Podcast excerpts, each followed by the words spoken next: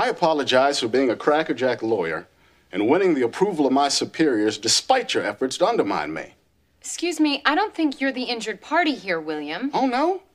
You verbally assaulted me in front of Swedelson and Darden. I knew you wanted that second chair just as bad as I did, but my God, woman, I never took you as a sore loser. I am not a sore loser. You cut me off and you stole my idea. I didn't steal your idea. I didn't hear you. Would you give me the benefit of the doubt? Why should I? Because I'm your friend.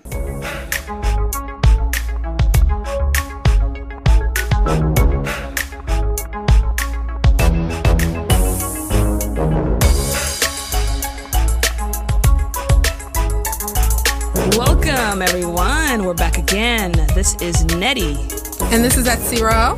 Thank you for being back with us again for another installment of Oh Hell Yes, a Girlfriend's podcast. Today, we will be talking about friends, colleagues, brothers from season one, episode 16 of the wonderful sitcom Girlfriends. If you guys don't know already, it is on Netflix. It is, so there's no excuse for you guys not following along. It's on Netflix. So Etsy, what'd you what'd you think of this episode? It kind of made me feel I some type of way. I enjoyed it. Um, the uncomfortable conversations are needed. I enjoyed it. And I thought I, I, I like the, the the difference in them attacking different things that women go through, but in different ways with the two storylines. So Oh yeah, I love how they do that sometimes when they pair up two different characters having the same problems but in slightly different manners. Mm-hmm. I peeped that. It, was, it happened actually in um, the previous episode as well. With Maya, initially was like, I don't know how to tell Darnell that he has a problem, that it could be a problem with him as to why we can't have a baby, and then uh, Jonah was like, Oh, uh, I don't know how to tell Sean how he's not satisfying me in bed. So it's kind of like how they do that is very very nice to show that but yeah whew, this one kind of made me feel like uh great conversation to have but i felt kind of icky inside in some on some of the parts yeah, it was definitely hard to watch. yeah but before we get into uh, friends colleagues and brothers we're gonna get into a couple of tweets about that episode we just mentioned with um, with Sean and um, it's actually called Old Dog from last week, and uh, we got a couple tweets of note.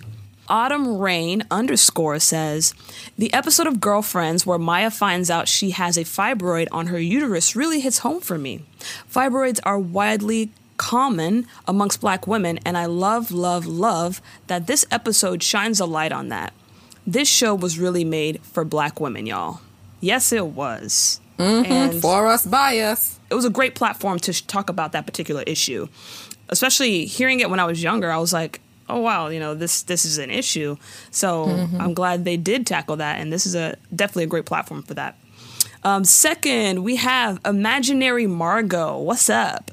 Niecy from Moesha is in this episode of Girlfriends. Not just Shar Jackson, Niecy the character, proving again that Moesha and Girlfriends shared a universe. Girlfriends could have answered Moesha cliffhanger questions. That is actually a very good point.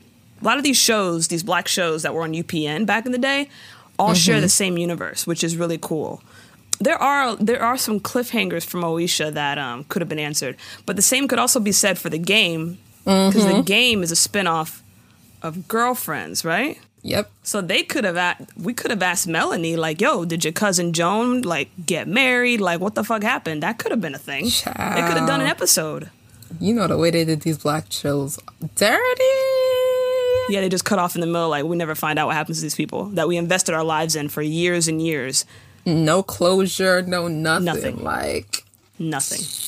So that would have actually been been cool if they could. But you never know. There might be a reboot on the way. Who knows? I'm being optimistic about about all this stuff. They're rebooting ain't with no else. reboot show.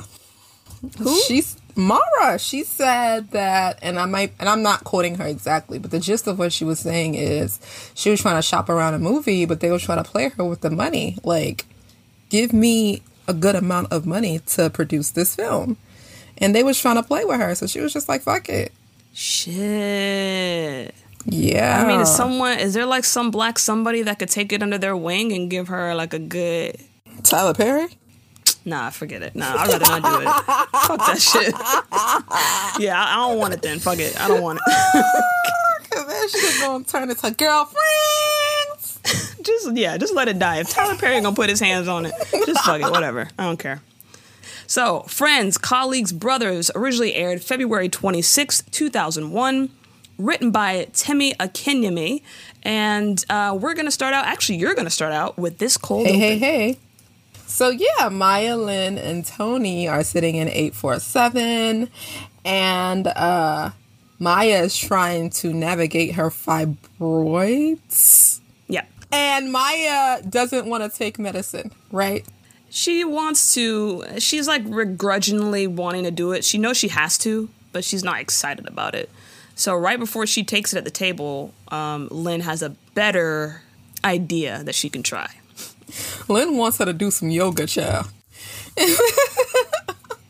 At the table, right there and then. So Maya tries it. She looks up, and then Lynn is like, "Okay, what do you see?" And then Maya is like, "Child, the ceilings is all messed up. I see health codes violations." And everybody in the restaurant is staring at them do this. Like, what the fuck are they doing over there? Like, this ain't the place, really. very, very awkward. Very. Yeah. And then we get into woo. Yes, we do. Now, um, that's I think the fibroid thing is going to come in. This is going to come into handy. We haven't seen the I guess A story yet. This would be the B story. So keep that in mind when you about the yoga and Lynn wanting to try to fix her fibroid issue with yoga.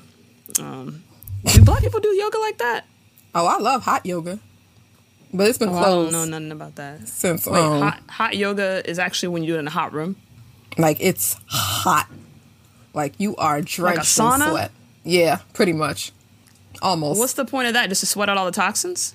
Sweat it out. It loosens up your bones. It makes you more flexible. It feels way better than regular over.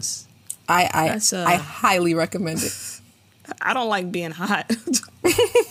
and I was born in Florida, girl, and I still ain't about to sweat out my weave over this shit. I, I be I be going right before I gotta get my hair done.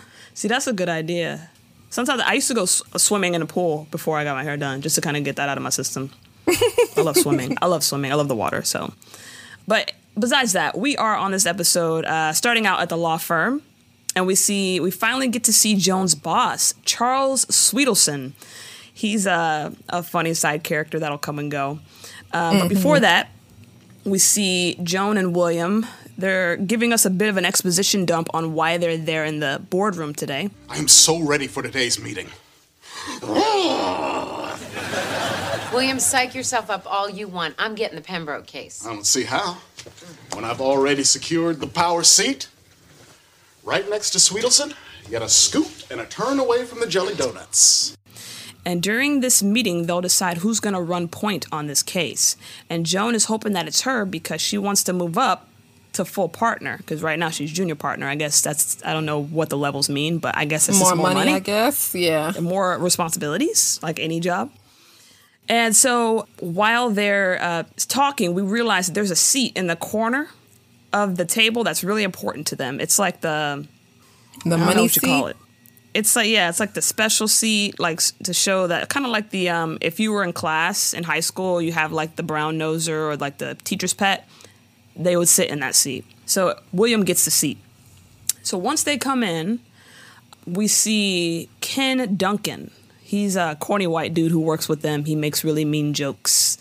he says uh, that he actually went golfing with Swedelson, so they're pretty close, him and the boss. And um, he said he's a man for the case. That's why his name is Ken Slam Duncan. But he's a bully. Ken, this Ken guy, he's a bully. And so he wants to get in the special seat, but obviously William's already there. So Ken looks over at the coffee on the table. He's like, ah, can't start my day without my coffee. But looks like there was only one cup left. And William's like, oh, no, that's mine, that's mine. So he gets up to go get the coffee. William does, and then Ken sits right in his seat. And William doesn't really fight back on it. He's just like, oh, that's Ken. Ooh, this is the re- reoccurring theme with Mr. William. Yeah. This yeah, oh yeah, that's true. He doesn't like to rock the boat. Let me just say that. Um, but yeah, Ken already had his coffee. He was lying to William the whole time. So uh Swedelson comes in with a few other guys. And they're making jokes. They're it's very fratty there. It's all mostly men in that boardroom, which is very White men. It could be intimidating because they're all gonna be talking about you know tits and ass and all that stuff and cars. So basically, that's what the conversation starts with. Um, Swedelson says to Ken, you know, thank you for hooking me up with your sister in law. She's hot. And he's like, ah, well, you get tired of her, you can try my wife. Oh, well, damn. And William's like, who hasn't? And they start laughing and ripping on each other. And also, Ken's brother in law got him a new car, like a Jag, a Jaguar, which is going to come into play every now and then in this episode. And Joan's like, yo, like, let's get this started. Let's like, she's ready to start this shit. They start opening the floor for, like, how to, you know, plan of action this case that's coming up, the Pembroke case. And Joan's saying what you know they should do, how they should pursue it, Mm-hmm. but they're still talking about the car. Is there any suggestions? Well, the fact that defamation is always difficult to prove works in Oh, our uh, by the favor. way, Ken, plus your brother-in-law set me up a huge deal on that Jaguar. Well, the convertible, I hope. Of course, man. This is California. But the most salient point in our favor, Hey, what color did you get? I love that titanium. clearly we can prevent this from ever going Color? What kind of girly question is that? No, all I want to know is how far back do the front seats recline? From what I understand, the opposing counsel is understaffed, which means that we can bury them in discovery. they don't pay attention to what she says because she's a woman and she's black and they're still on that frat boy bullshit talking Right. about the car joking around doing that shit like can we get the show on the road And she's talking, but every time she tries to get a sentence out, they cut it by talking about the car. But mm-hmm. she keeps going. She she doesn't stop. Like she gets like three sentences. She gets cut off like three or four times. Mm-hmm. And then once she says her last line, bury it in discovery, then Swedelson's like, "All right, let's get started. What were we go- what were we saying?" And she's like, "Oh, I guess we were talking about your car, like and how far the seats recline." And Swedelson's like, "We're not on that anymore, Joan." Well, then shit. Okay. the fuck. So they start talking about the case, and Ken, Ken Duncan says what Jones said. Mm-hmm. right now, we need some strategies on this case. Sir, we can crack this case and still make it to the Laker game tonight. All we have to do is bury them in discovery. He says what she just said while they were talking about the car. And, you know, of course, Ken gets all the credit. And mm-hmm. he's looked at as the, I guess, The he- he's supposed to be, yeah, he's the brilliant one. He's the second chair on this. So they're like, great, we figured that out. And they go to a second case. And Joan's like, I think I can uh, figure this one out. And she says her part. They cut her off again and say, Yeah. oh, forget it. Let's just go see the car. So they get up and go see the car. how come y'all ain't want to see it when joan mentioned it Right. Then no one cared the few seconds ago that Joan was talking about it. It wasn't on. We weren't on the car anymore. But now we're back on the car. Like you get what I'm saying? It just looks. It it, it kind of like Microaggressions. gave me anxiety. You know what I mean? To watch something like that. So back at home with the girls, Joan mentions that this was the biggest case we've had in two years, and she needs this case in order to move up to full partner. And she's tired of these dudes just talking over her, treating her like she doesn't exist. Mm-hmm. So what does Tony suggest that she do? Tony's talking about, oh well, it's a man's world. You gotta use your titties to nail to, to seal the seal the deal. And she's talking about just like come forward, have some cleavage showing, and then that that'll get the job done. Lynn is talking about she needs to make her voice lower because in psychology class she read that men register a higher a higher pitched voice that's harder to hear, which I don't even know how true that is. So I should talk like this. Yeah, I sound a lot smarter now. I don't know if that's true at all. I didn't look up the, the statistics on that, but I didn't want to know because that just sounds ridiculous to me. Oh, Listeners, if y'all want to check it up, go Google that shit. Whatever. Keep going, Etsy. Right, that sounds like some some made for TV shit. And then Maya is like, which I mean, I think she had the best one, where she was like, "Listen, you got to go out there gun, guns blazing." And then Joan is like, "Well, they're gonna tell me I'm the angry black woman." Da da da da. And Maya's like, "Okay, that's what they say about me too, but I still get shit done. They know not to touch my coffee. They know not to try a bitch. Like that's just what They know it to is. have What my to do? copies on time the way I want them. Exactly. that's how it works when you're in these corporate settings sometimes. Like, the, if you're too nice, they see that as a weakness. So it's like, oh, we don't got to even listen to this person. That's what happened in that boardroom. They were just like, eh, Mm-hmm. whatever, it's Joan. She's nice. She's not even going to be mad if we interrupt her or whatever.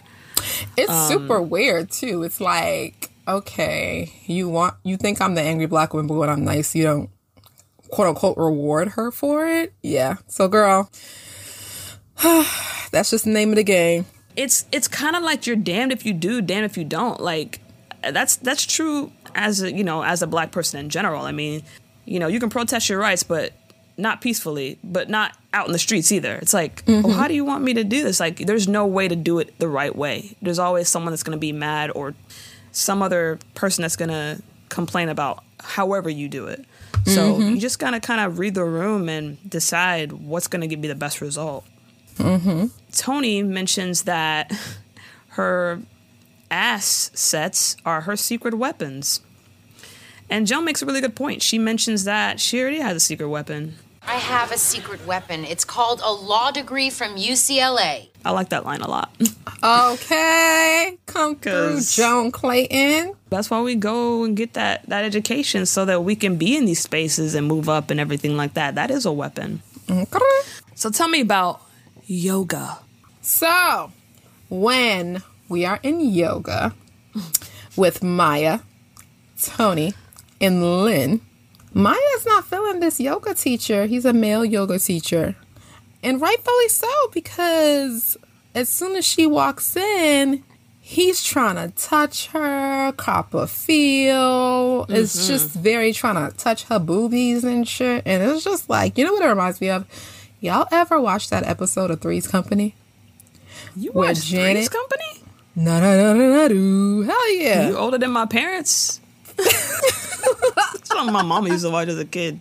Anyway, go ahead, go ahead. But yeah, any of y'all who watched Three's Company knows the episode that I'm talking about where Janet was at some type of like dance space and then the instructor he was trying to fill up on her and then she had to tell him off like boy get the fuck off me yeah this is what this reminds me of like to a t so maya tells the girls listen i'm not feeling this guy i think that he's a creep and then they're pretty much like um no girl he's gay so don't mind his touchy feely that's just what he does which i don't know any gay men that do that Good. Because I was like, I thought I was the only one that was like, first off, even if he is gay, like, bitch, don't touch me.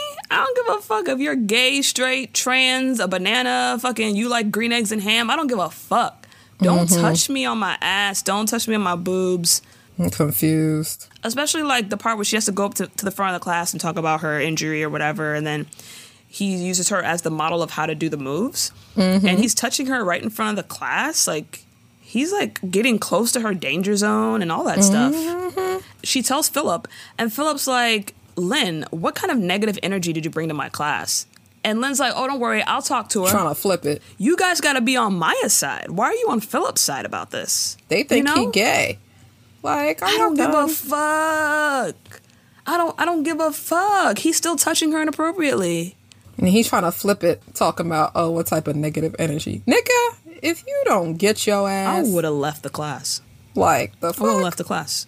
You don't talk to me like like don't call don't say that in front of me like I'm just overreacting to you touching certain parts of my body. I just met you. Right. And then the girls, the girls disappointed me on that one. They should have been mm-hmm. in Maya's corner. That's your problem, Maya. You're so filled with negativity. You're suspicious of everyone. You see conspiracy in everything. Who told you that? okay, but you're never gonna get rid of your fibroid if you continue to be this stressed. So just go back to your mat and open yourself up to a new experience, okay? All right, listen. Huh? There's other ways. Oh Come my on. gosh. Like, if we're gonna shut the fuck up. I all was this so chakras disappointed. and Getting your mind right. Ho. Mm. And so, yeah, they do say that he's gay, and that kind of calms uh, Maya down a bit. And she continues the class. He says, uh, All right, great, let's get started. We're going to try a little Kundalini. And Maya's like, Oh, hell no. I only do that with my husband. Kundalini, she thought he said cunnilingus, which is like man to woman oral sex, but he meant Kundalini, which is um, like a yoga position. So that was funny. So we're back at the law firm, in the boardroom. And Joan is actually the first person there. She's trying to get, you know, a leg up on this shit. She Mhm. realizes what happened yesterday was pretty messed up. So she's like, it's not going to happen again. So she takes the seat, which is typically reserved for Swedelson's number two. And then Ken comes in and tries to get her to leave the seat. And he's like, hey, uh, I think your assistant's looking for you. And she's like, I'm not getting up. I'm not leaving the seat. So when she says this, he mm-hmm. responds with, oh, that's right. Must be that time of month. She's like, you know what? How about this? You don't talk about my period, and I won't talk about your missing testicle. Okay. Why does it always have to be that with men? When we get assertive about what we want. Oh, oh it must be your period. Even if I am, I still ain't getting up. So how about that? right. I'd be like, yeah, it probably is, but guess what? It's still my seat. It's Right. still my motherfucking Exactly. seat. So William comes in. He tries to get Joan out of the seat too, but he knows not to press her any further once she says no. So he moves to the opposite uh, seat across from her. And then Swedelson comes in, and they're about to start the meeting, and they've brought special counsel to help out with the Pembroke case. Johnnie Cochran. And it is not Johnnie Cochran, but it is his adversary, Mr. Christopher fucking Darden. Wow. It's actually him too. Not a, not Mhm. someone playing him. It's actually him. if you don't know, Christopher Darden is from the O.J. Simpson case. He was part of the prosecutorial team, him and Marcia Clark, which is really interesting because most black people don't like this dude, or they didn't like him because he was against OJ. He was trying to get OJ put in jail for murder. Mm-hmm. And people thought he was cooning for the white man Mm-hmm. By going against OJ. But he's they brought him as a special guest on this black show. So awesome. Yeah. I mean, they they were ahead of their time then. Cause now it's like, oh yeah, that nigga, he kind of deserved this shit. But I think I think with the whole OJ thing, I think everybody always knew he did it. Even black people. I just think that black people were just like, yeah, eh.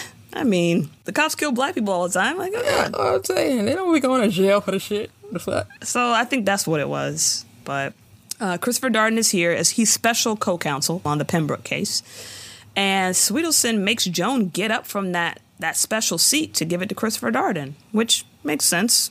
So Joan doesn't Mhm. fight it; she gets up, and as she gets up, Swedelson introduces Joan as one of the bright young associates of the firm.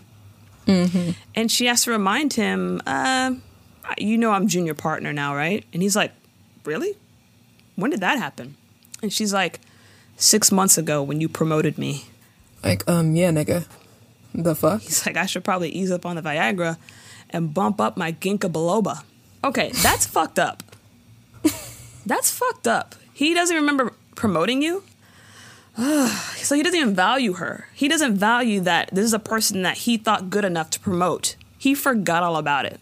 How do you forget that you gave somebody a promotion though? I kind of felt like that was that didn't fit in to. How do you forget that? I don't know. You got a lot of people that you got a lot of workers. Maybe the promotion didn't mean that much to you anyway, so you're just like, oh, I didn't realize I promoted you. That's right. That's right. I don't know. Mm. And he's older, so you know they forget stuff. I guess. But Joan looks pissed when she sits down because of this interaction. Mm-hmm. But they start the the meeting. Chris sits down and opens up by making jokes to break the ice. They're terrible jokes, terrible about wanting autographs, people, yeah, tipping your waitress. so what they're doing is they're gonna have, I guess, Swedelson and then Chris as special counsel for the case, but they need some other co-counsel for this case. So he's gonna open up the floor to hear how anyone would strategize uh, Mhm. this case to see who would be the best person to add to the team. So this publishing company called Pembroke defamed a councilman, Councilman Richards. Mhm. So Joan jumps in and starts off with her plan of attack. So as she's saying this, William interrupts her and says that exact thing. Mr. Darden, there would be no defamation if we could build a case proving that Councilman Richards habitually engaged. I got it. It's a no brainer. There's no defamation if the story is actually true.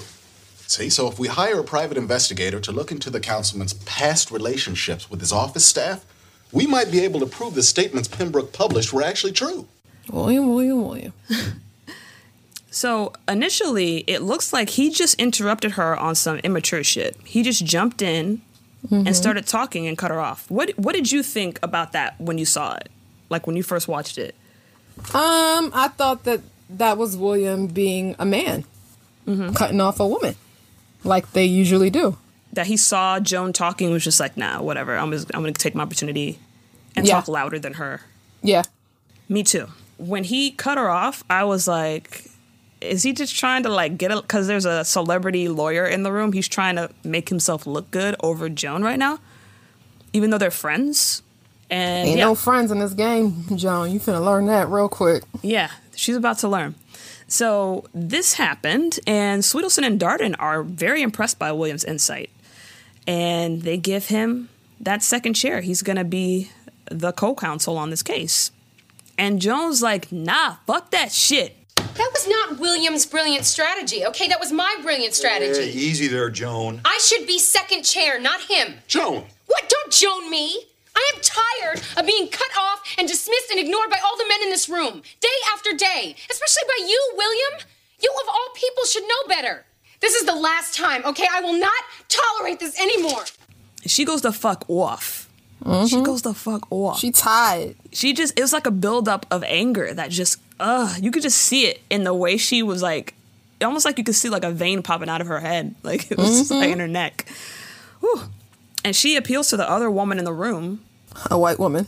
yeah the white woman and we didn't even see her i didn't notice she was there Child. but she stayed quiet she looked she looked down She said, bitch, you on your own. Like, black women, you cannot find allyship with white women. Okay? yeah there's no You- reason you- you're not gonna find it.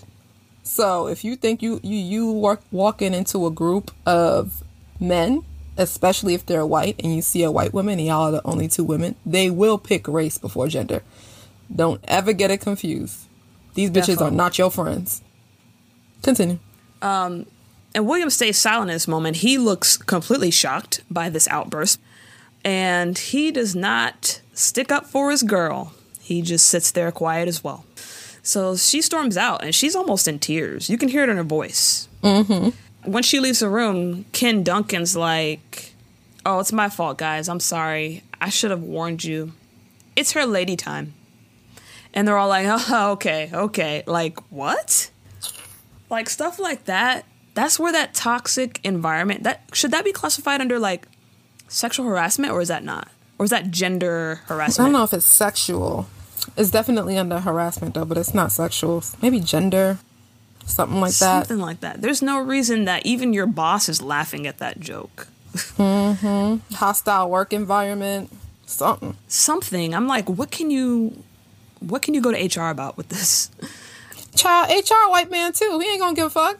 You on your own, baby girl. do you think that's the case Girl, yes. so no, so no one's gonna help this woman Girl, no. You think, girl? right. Well then i walk that back joan don't go to hr just just tough it out figure it out HR gonna go back to your boss and be like, "Ooh, this is what she said." Da, da, da, yeah and then they'll be like okay joan can you come in here uh we're gonna And then he go. gonna start treating you. Yeah, that's what they do. HR. That's fucked up, bro. That's fucked up.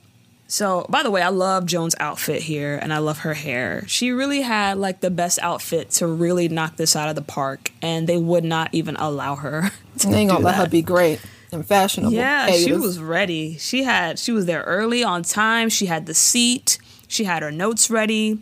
It's just didn't work out for her. William's a fucking punk. William is, So- is a white woman. yeah, I mean, I understand at the end of the day, like like it's all for yourself, and you want to make sure you're eating at the end of the day. Because if there's one spot for co-counsel, you're not gonna be like, well, you know, let my friend get it. I don't want to get it. Because at the end of the day, it's all about trying to make sure you're you're getting up in the world, but you want to be make sure you're respecting people on a human level too. Right. And it's also like, okay, do you cu- ever cut the white men off like you do her? No. Do you ever do that? He know how to respect the white boys. Yeah, huh. Good point. Yeah, the corporate world is very cutthroat. So by the end of the, well, we'll get there when we get there, when they argue. so they're at Joan's office and she's telling Maya what happened. And she's venting. Joan uh, feels like she gave away her power because she cried in the meeting, and she didn't cry. I mean, she her voice started to crack up. Yeah, Definitely. she she was about to, but she didn't cry. She was about to though. But you know, as soon as dudes hear that, even that small crack of your voice, they're like, "Oh, she was crying." Mm-hmm. Like women will probably be like, "Nah, she wasn't really crying," but a dude, a Oh, bunch yeah, of she a was- room she full was of men, Trying to make it look like you're so. they were talking about when she left. They were probably like, "Oh, did y'all hear her crying?" Whatever. So Maya's like, "I don't think you ever had the power." It's all because of William. I never expected this from him. Why? He's one of them. No, he's one of us. And he should have chosen his race over his gender. Honey, I'm not even talking about that. I'm talking about the fact that William's a Republican. This is George W.'s America, honey. Wake up and smell the whiskey. He's one of them. Republicans don't like women. they don't respect women. Democrats don't either, but that's a whole nother discussion. It's a different way. We ain't even finna go into that. But I think when it comes to the ideas, to women's ideas, they look at them like, oh, a woman doesn't know how to run this case. We're gonna let a woman like be counsel on this case that's really important to our firm. Nah, it's, it's a mm-hmm. man's job. So Maya gives her the strength to stop hiding in her office, and she said, "You got to go out there and show yourself to be a strong individual, and don't let them intimidate you, Mm-hmm. and hold on to your job because." Maya doesn't want to lose her health insurance. She can't afford that. Because once some white nigga come in here, Maya knows she's out. So, girl, I be forgetting that if Joan gets fired, then Maya gets fired. Girl. Maya can't just be somebody else's assistant. I mean, she can, but you know they're not gonna let a white boy is no. She's gonna be gone too. They're gonna find another reason. They're not gonna. They're gonna try to make it look like it's not because of Joan, but they're gonna find another reason to fire her a little after. You know how they do. It's like that, chill. Like da da da da, like that, y'all. So how you know so much about what goes on in the office and how it works structurally? You know, been there, done that, Uh, done them dang, it sounds so bleak. yeah, it be like that, child. So while uh, Joan is leaving her office to go back into the boardroom, William is actually already walking to Joan's office. She's like, William, can I talk to you? And he's like, okay. He walks in silently. And once the door is closed, he says, You know, I'm just going to stop the whole rigmarole and just accept your apology. Hmm. Damn. One thing niggas got is audacity. Oh, they never run out of audacity. I'd tell you All that. I'll tell you what. audacity. I was just like, damn, the boldness though to even start the conversation off. If you really think she's gonna apologize to you, just let her apologize. Just stand there. Why even say that? So Joan's like, wait, you owe me an apology, actually. And he's like, oh, word? Oh, word? So William describes how he saw the situation happen.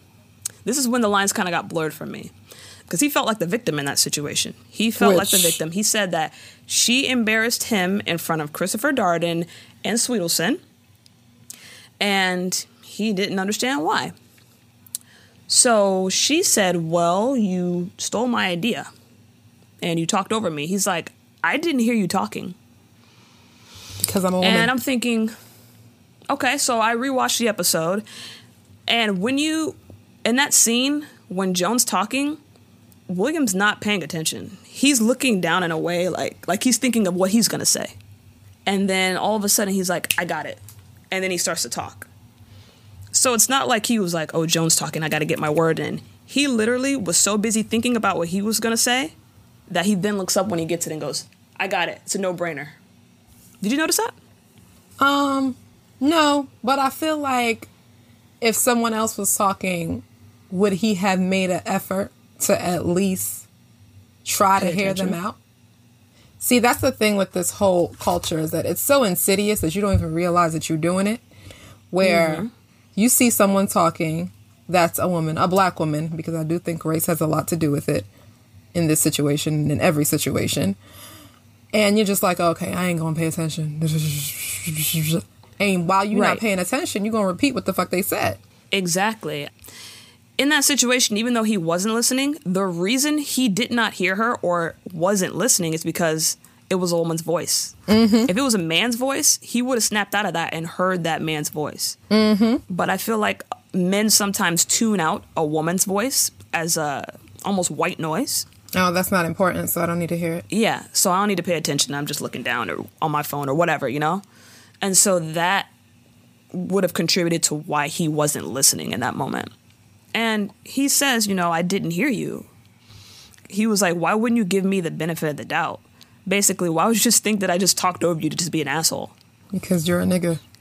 Duh. and ain't no friends in this shit. Well, she didn't say it. She didn't call him a nigga, but he called himself one. I like that part. And she's like, Why should I give you the benefit of the doubt? And he says, Because I'm your friend. And Joan's like, I thought we were more than friends. Like, we're the only two black attorneys at this firm. We should be sticking up for each other. Pause. And yeah. Not to get into it again, but this is the same thing that I have to say. It's just flipped. Black women, when you go into these situations with these men and you see a black man there, everybody that's your skin folk ain't your kinfolk. Okay? Black Mm-hmm. men do use their male privilege to get ahead, even when they're black. So don't think that just because you see another black man, you're like, oh yeah, you know, it's about to be Malcolm X and this motherfucker. Girl, you on your own. the same way. the same way you saw that white girl and you thought, oh yeah, girl power. Girl, you on your own. Okay? So I agree. I've noticed that with a lot of things. Black men, women's rights, and things like that, they are a man first. Mm-hmm. it don't matter, child. It's just like in sports when you see like I don't know, sometimes men see women coming up in sports like that are male dominated like coaches or like refs and things like that and they will be like, "Oh, it's women, they shouldn't be in sports." Or I remember I went to a bar once a few years back and I like watching football. I'm from the south, so we watch football. That's what we do. It's like a religion. So mm-hmm. I used to go to bars to watch football and one and this guy came up to the bar to try to talk to me and he's like oh so what are you doing here today i'm like oh i'm watching the the florida miami game he's like you like football i'm like yeah he's like but you a female though i was like A female. Am I an animal, Yeah. motherfucker? I'm a woman. I was like, Stupid. yeah, but I, I like football. I'm from the South. We watch football. they try to find a way to make sure that you know that they are above you almost. Like, mm-hmm. Trying to subtly put you in your place. Like, right. I'm trying to tell No. you that this isn't where, this isn't your space. You shouldn't be in this space. Why are you in this space? Where we mm-hmm. usually, you know, us men come to bars to watch football. Why are you here doing that? You know? while, while simultaneously trying to get in your pants. Exactly. So I totally get what you just said, and it does make a lot of sense that I experienced that. But William's like, oh, so I cut you off one time, and all of a sudden, I'm the house nigger. William, you been the house nigga. He says, oh, the way he talks too. Do this ya. argument. but he says it with the ER. He leans into the ER, of course. Which I'm surprised they could say that shit on. I thought that too. I I was like, oh. Can you do that now in 2021? The 2021? FCC ain't they ain't, they ain't catch that or they ain't catch it because it's a black network. I think also maybe that, and it's just back in the day, you could get away with a lot more stuff. Now everybody's like sensitive and stuff, so you can't say certain things. but yeah, I was surprised they left that in. Wow. They do the scene with with Joan where she's fighting with her friends a lot. Mm-hmm. She In had a similar office. moment with um, Maya. and Lynn too in her house. And it's good because it shows the dynamic of these friendships, and you know, a lot of friendships have fights like this, and mm-hmm. you got to figure out how to move forward after these. These fights are tough too because. Like the one with Maya, I was like, I don't even know if y'all can be friends after that. After you called her classist and egregious and she hood shamed you. And then mean- the same the same with William, like I don't know if y'all can repair this shit. And then Lynn was talking about, yo, you ever thought the reason you can't get a man is because there's something wrong with you? I don't even know if we can come back from that, Lynn. You might have to get out my house. Never see me again. That's why she did. Like you can't be saying that in nobody's house and thinking you finna stay, girl. You need to go over Yeah. to uh, to Tony's. like a lot of these these fights are like, ah, how are y'all gonna get over this? But they do. But when uh, Joan called William house nigger, well, she didn't really call him that, but he called himself that. Mm-hmm. She says, "Well, let's just say I wouldn't ask you to be my lookout on the Underground Railroad." Okay. well, damn, shit got real. I was like, shit. And the audience laughed too. It was a serious scene until she said that, and the audience laughed. And so he says, you know, when I come into this office, I don't come into this office as a black man. I come in the office as an attorney with merits. And he's basically saying like, yo, you gotta figure it out. You can't you can't be a sore loser. and in And the this mansplaining business, again. they're competitors. They're not teammates. It's hard. It's hard. Nah, they're competitors, they're not teammates, but that's not what she's saying. And he's trying to make it into some type of shit where it's like, oh, you want me to be soft on you? No, I actually want you to treat me the same. The fact is that you're treating me worse than everybody else. Mhm.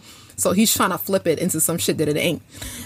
That's the issue. And she, he's also saying like he's trying to make it seem like Joan is asking him to get her in these positions. Like, you know, you gotta put in a good word for me. It seems like that's what it feels like. He mm-hmm. thinks she's saying, but he's like, no, you gotta you gotta learn how to navigate these waters and these spaces. Like I did. I learned.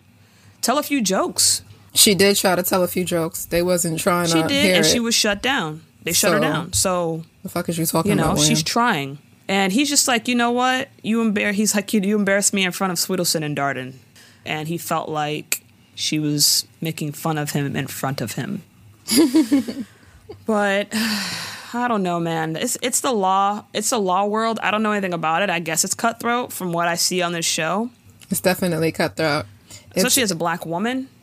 You're a double Yeah. minority. It's gonna be that way. You ain't got no friends, girl. Them white bitches are not your friends. Them niggas is cannot not your friends. friends. you have to be cutthroat because no one else is going to look out for you, Joan. So I get, I get, I kind of get both of their arguments, but I feel like Joan, Joan has a more sound argument. Yeah, his shit. He's trying to gaslight her. His his rebuttals are just gaslighting, and he knows that. He just likes to play dumb like a lot of these other niggas do. You know exactly. you know exactly what she means. You know exactly what she's talking about. You just don't want to take accountability. That's what it is. So speaking of accountability, we're back at yoga with Philip. Oh, Philip, Philip. He's uh ending the class by telling everybody namaste. Maya says, "Who's Nama and why she got to stay?" yeah. Lynn says, you know, it means the class is over and we're in a state of peace. And that's when Maya goes up and apologizes to Philip about getting off on the wrong foot. And basically she's like, you know, I didn't know you were gay. So we didn't she didn't say that. She says, I didn't know your special circumstances or something like that. And he's like, It's okay. And he hugs her and rubs her butt while Mm. he hugs her. Mhm. And then Maya suggests to Philip that he go on a date with her cousin Ronnie, who owns the hair salon Situations. We'll see a lot of that hair salon later on. But based on what I know about Ronnie, I don't think it would be a good fit. Do you remember Ronnie? Um, yeah, that ghetto ass boy. He was real hood, right? Why would you say he's ghetto? He was real ghetto, Chad. I remember. He's he's different. he was Uh, urban. Urban. That's a good one. I like that word. That, that's the word the whites use. Um, Philip says, you know, I'm not gay actually. She's like, yeah, you are. And the rest of the girls are like, yeah, you are. He's like, no, I'm not. I'm not gay. Tony's like, Of course you are, Philip. I mean, look at you. You flit around the room like a May breeze. She said, I mean, look at you.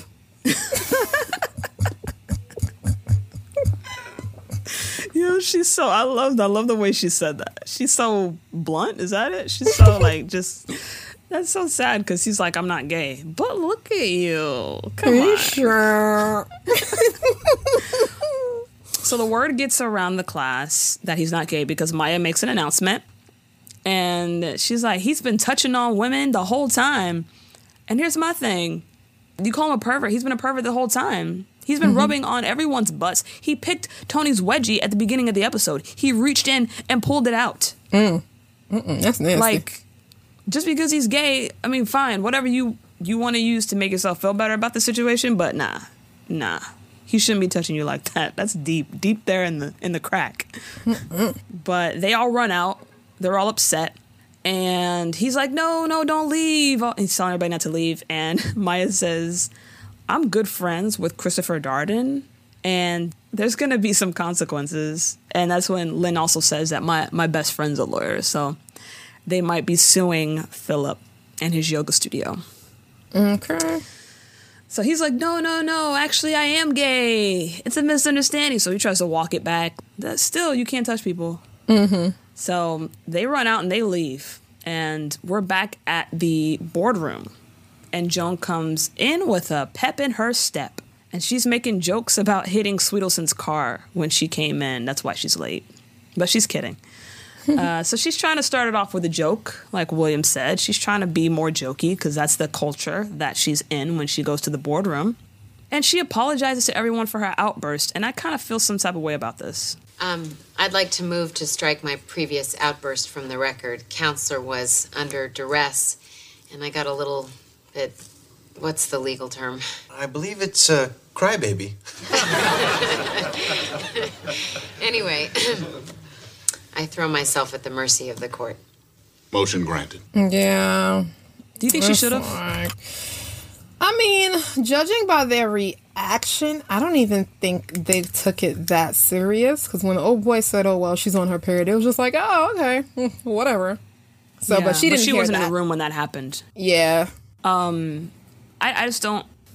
I mean, fine, apologize for interrupting or storming out, but I I, don't what I know. It just feels like you're laying down and you're just waving the white flag for these people. hmm When you're in the right. Yeah, there's things that need to be changed about the structure of what goes on in this boardroom, and you shouldn't just be like, "Well, I'm sorry about my outburst. Just forget it happened. Move to strike and all that stuff." No, we need to talk about what happened instead of just laying down and apologizing about for it, because it'll never be addressed otherwise. But Mhm. whatever. This is where you work. I don't work there.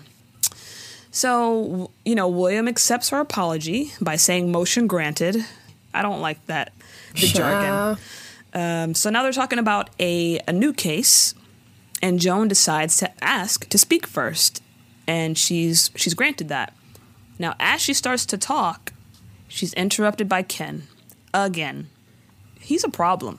He's definitely a problem, and that's when William calls him out and says, "Oh, wait, wait, wait! Uh, Ken? I think Joan was talking just then. We should really make an effort to hear what everyone has to say. And Ken's basically like, fuck you. And he keeps talking. He keeps talking and saying his point. And at that point, Joan lowers her voice like this to talk like that. And then Swedelson looks over at her like, Are you okay? and she's like, Well, yeah, now that I've got your attention. And it's funny because Lynn did say that that works. But Mhm. why she gotta talk different to get people's to get respect? like, yeah. she has I to alter her voice. That's what it is. I'm glad I don't talk. But they give they give her the floor when she does this, and she goes into what she was saying and how they can win the case. There was a a similar case that won previously, and they had the same judge overseeing this case. So, uh, Swedelson's like, "Okay, well you, you've done your research." He's very impressed by her, and gives her second chair on the case. Finally, which Fuck. is what she wanted. And she does the uh, fourth wall break and says, Hey, what the hell? I may as well try. And then she kind of does the lean in that, that Tony taught her and the pouty lips. And she's like, Actually, I believe I'm ready for first chair. And he, he actually looks down at her boobs, I think, and Mhm. says, Great argument, but you're still second chair. and that's the end of that scene. Mm-hmm. So they're in the office, Maya and Joan, they're recapping everything. And she's like, looks like we won for today. And she and Joan's like, actually, women won't be winning until they're ruling the world. Mm-hmm. And then we get this thing. It's a dream sequence where there's a utopia of some sort where they're in the, the boardroom and it's a bunch of women and they're pretty much going down all the stats that happen. So there's no world hunger, everyone has health insurance, there's no wars, crime is down, and every other major problem in the world has been turned around. Yeah. And President Hillary Clinton is in office. Which that that kind of aged well, but not really. Yeah, Oh, it could have, but it just didn't. Um, yeah. And the law firm in this dream sequence is called Clayton Wilkes and Associates. Huh. Maya. How did Maya get up in there? Oh, no child. Maya done. She done climbed her way to the top. Go ahead, Maya. Yeah. Okay. And so there's one guy in the room, and it's Ken, and he's taking notes feverishly for these women, Mm-hmm. looking like a little bitch. and Maya mentions it may be time to let the men out of the camps for a little while because she wants to get a little something, something, even though she loves sisterhood. and as cute as that is, I was like, men are in camps, so why is why is Ken in the corner taking notes? Because he's being used as a note taker. I'd rather put his ass in a camp. That dude sucks. All right. Why are we giving him Put that his ass in a privilege? fucking camp. Um, okay. Tell me about your oh hell yes moment. My oh hell yes was Joan with the with the slave with the slave references when she was going back and forth with William. Was when she said that that Underground Railroad shit. I said yes, Joan. That was a good one. you better check him on his coonery. I was here for that.